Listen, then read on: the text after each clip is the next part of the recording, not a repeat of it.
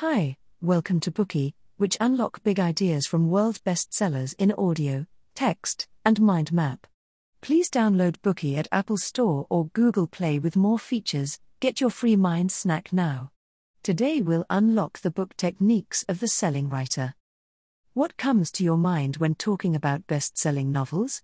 Is it the classics like The Count of Monte Cristo and A Tale of Two Cities, fantasy books such as Harry Potter and Twilight, or recent big hits The Fault in Our Stars and the series A Song of Ice and Fire? If you chose this bookie, you must have an interest in becoming a writer or at least a strong desire to express yourself in writing. You might also have taken the first step and started writing already.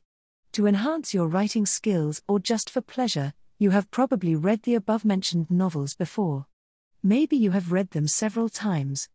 After finishing those books, you started to wonder how can an academy of magic and wizardry enchant readers the world over and how can the love story of a vampire and a human being be so touching?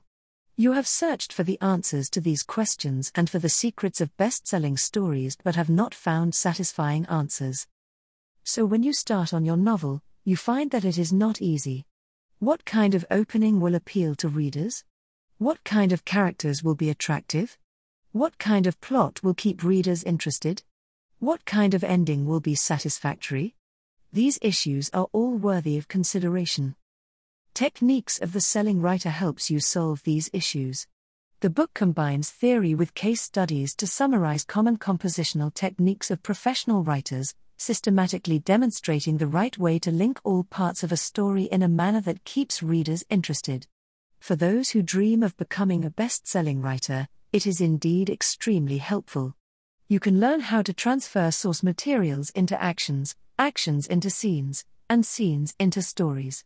You will also learn how to develop characters, how to revise and polish your work, and eventually how to sell it. This book can also be viewed as a way to change rejection letters into checks.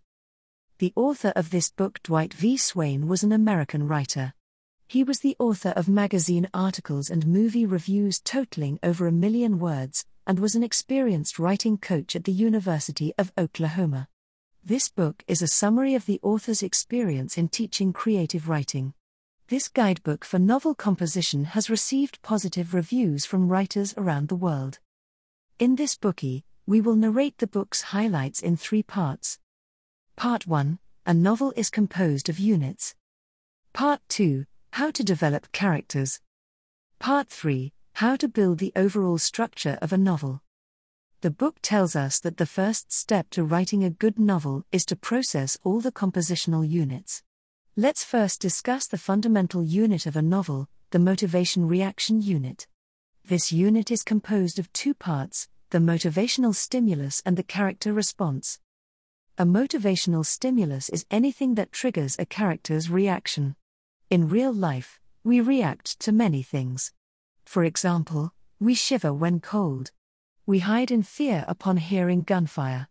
However, the author emphasizes that the motivating stimulus must be one that creates the right reaction in the characters, the one which will promote the development of the planned story. For example, in a story, the protagonist needs to rescue a kidnapped boy. The anguished, tear streaked face of the kid is the right stimulus because that evokes intense compassion in the protagonist, who will therefore attempt a rescue regardless of the danger. Character reaction is what the main or focal character feels, thinks, does, or says in response to a motivating stimulus.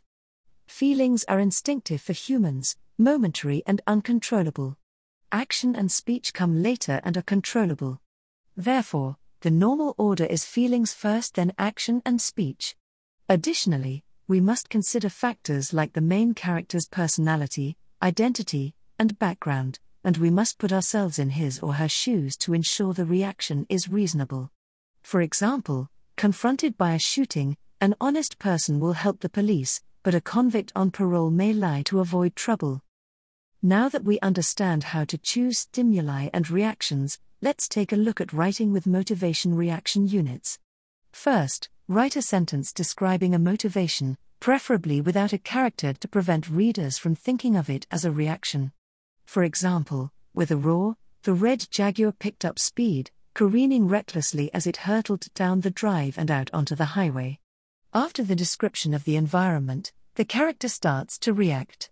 Brad, the focal character, felt a sharp pain in his chest. Stiff lipped, he turned from the window. The little bitch can go to hell, he snapped, grinding out his cigarette. The combination of these two events is a complete motivation reaction unit. In short, the external motivation comes first and the character's reaction comes next.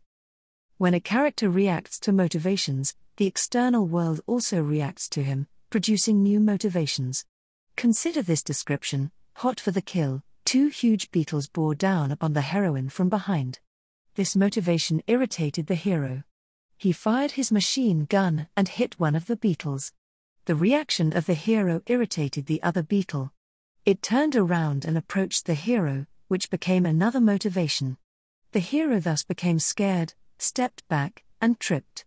The heroine then shot the beetle, which was also a motivation. As a result, the hero felt relieved.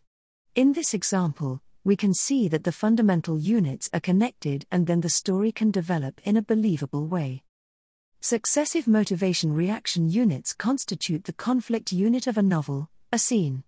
The characters and readers must experience some conflicts in a decent scene, because that drives the story and stimulates readers' interest. A scene should contain at least three parts in its structure a goal, a conflict, and a disaster. The goal is as simple as something the character desires to possess, fix, or avenge. The goal must be specific, concrete, and immediate enough for the character to take action. Conflicts are the barriers that prevent realization of the goal. For example, a boxer is in a prize fight so there is a clear conflict between him and his opponent. Disaster is a possible but unanticipated development that challenges the character mentally or materially. For example, the boxer knocks down the opponent and proudly glances at the audience. The moment he's distracted, his opponent picks himself up and delivers a vicious blow. The first boxer is knocked out. With the three parts of the scene structure, what other useful techniques are there to create good scenes? Three do's and three don'ts. The three do's are establish time, place, circumstance, and viewpoint at the very start of each scene. Doing this demonstrates quickly that a character has a goal in the scene and creates a certain direction for the action, so that the coming disaster happens suddenly and in an unanticipated form. Doing this will lead the reader into the story as quickly as possible. The three don'ts are do not write too small, do not accidentally summarize, and do not go into flashbacks. A scene is a conflict unit creating tension, but flashbacks will diminish such tension. Moreover, if we don't fully reveal the character's thinking, his challenges, and his efforts, it's very unlikely that readers will sympathize with him. Now that readers have reached an emotional peak in the scene, a sequel or a short break in the action should be used to ease the tension. Such a short break allows the reader to prepare for the next scene. A sequel is the aftermath of a scene and a unit of transition in a novel. It describes the changes in the state of affairs and state of mind of the character after the disaster and starts to establish a new goal. The structure of a sequel includes reaction, dilemma, and decision. The reaction is the character's state of affairs and state of mind after the disaster in the last scene. For example, let's go back to the boxer's story. After the knockout, his manager immediately stops working with him and his girlfriend breaks up with him. This is the state of affairs of the protagonist, which can be shown in others' reactions to his disaster. The boxer feels anguished, and that is his state of mind. In such a situation, he has to consider what he needs to do next and makes the decision to try to set up a rematch in Minneapolis. Now, a new goal has been established and the next scene flows naturally. Next, we ask ourselves what are useful techniques for creating sequels? First, compression. It takes a long time for the challenged character to reach a decision. Many novice writers may lose focus while trying to describe the process. The book points out that we must focus on the character's feelings and skip or summarize the things that are emotionally insignificant to the story. For example, the boxer spends three months recovering from the defeat. You can describe his daily life briefly in these three months but place stress on the pain he feels. How? By using symbolic descriptions, such as the dismal screech of birds to represent the character's state of mind. You can use this technique repeatedly. Of course, the character must move forward instead of dwelling on the past, and we as authors need to drive him to generate new goals. To accomplish this, we need natural transitions and reasonable decision making. Here are some techniques to employ. For example, push the protagonist in the right direction with external factors. Fired by his boss and expelled by the landlord, he has no choice but to look for a new job. Or we could reveal the thinking of the character by telling some of his memories so that readers understand that such a person will eventually recover and make the right decision we have learned to write scenes and sequels. Let's integrate these two units to create a story. We need to pay attention to the proportions of scenes and sequels in a story to control the pacing of it. For example, if the story tends to drag or grow boring, strengthen and enlarge the scenes or shorten the sequels to speed up the pace. If a sense of improbability develops in the story, lengthen the sequels. This will allow you to set the stage for the next scene so that the character's decision making seems more believable. We also need to control scene placement because scenes decide story development. Readers' emotions are driven up bit by bit, so we should arrange the scenes in order of ascending importance and intensity and lead readers to the final climax. If the earlier scenes are too intense and later scenes fail to excite readers, they will find the story to be anticlimactic. Lastly, the author points out that flexibility is important in integration. In most cases, a scene is directly followed by a sequel, but some writers place a time break after a disaster, in which time seems to stand still and then continue with the reaction. This technique generates an effect as if the main character were numb with shock. That concludes part 1. A novel is composed of units. Let's review. Motivation reaction units are fundamental elements of a novel. The right motivation triggers the right reaction. Scenes are the conflict units of a novel and drive the development of the story. A scene consists of goal, conflict, and disaster. Sequels are transitions between scenes. A sequel has three parts reaction, dilemma, and decision.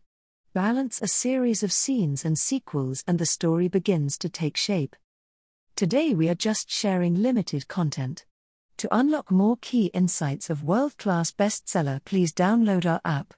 Just search for BOOKEY at Apple Store or Google Play. Get your free mind snack now.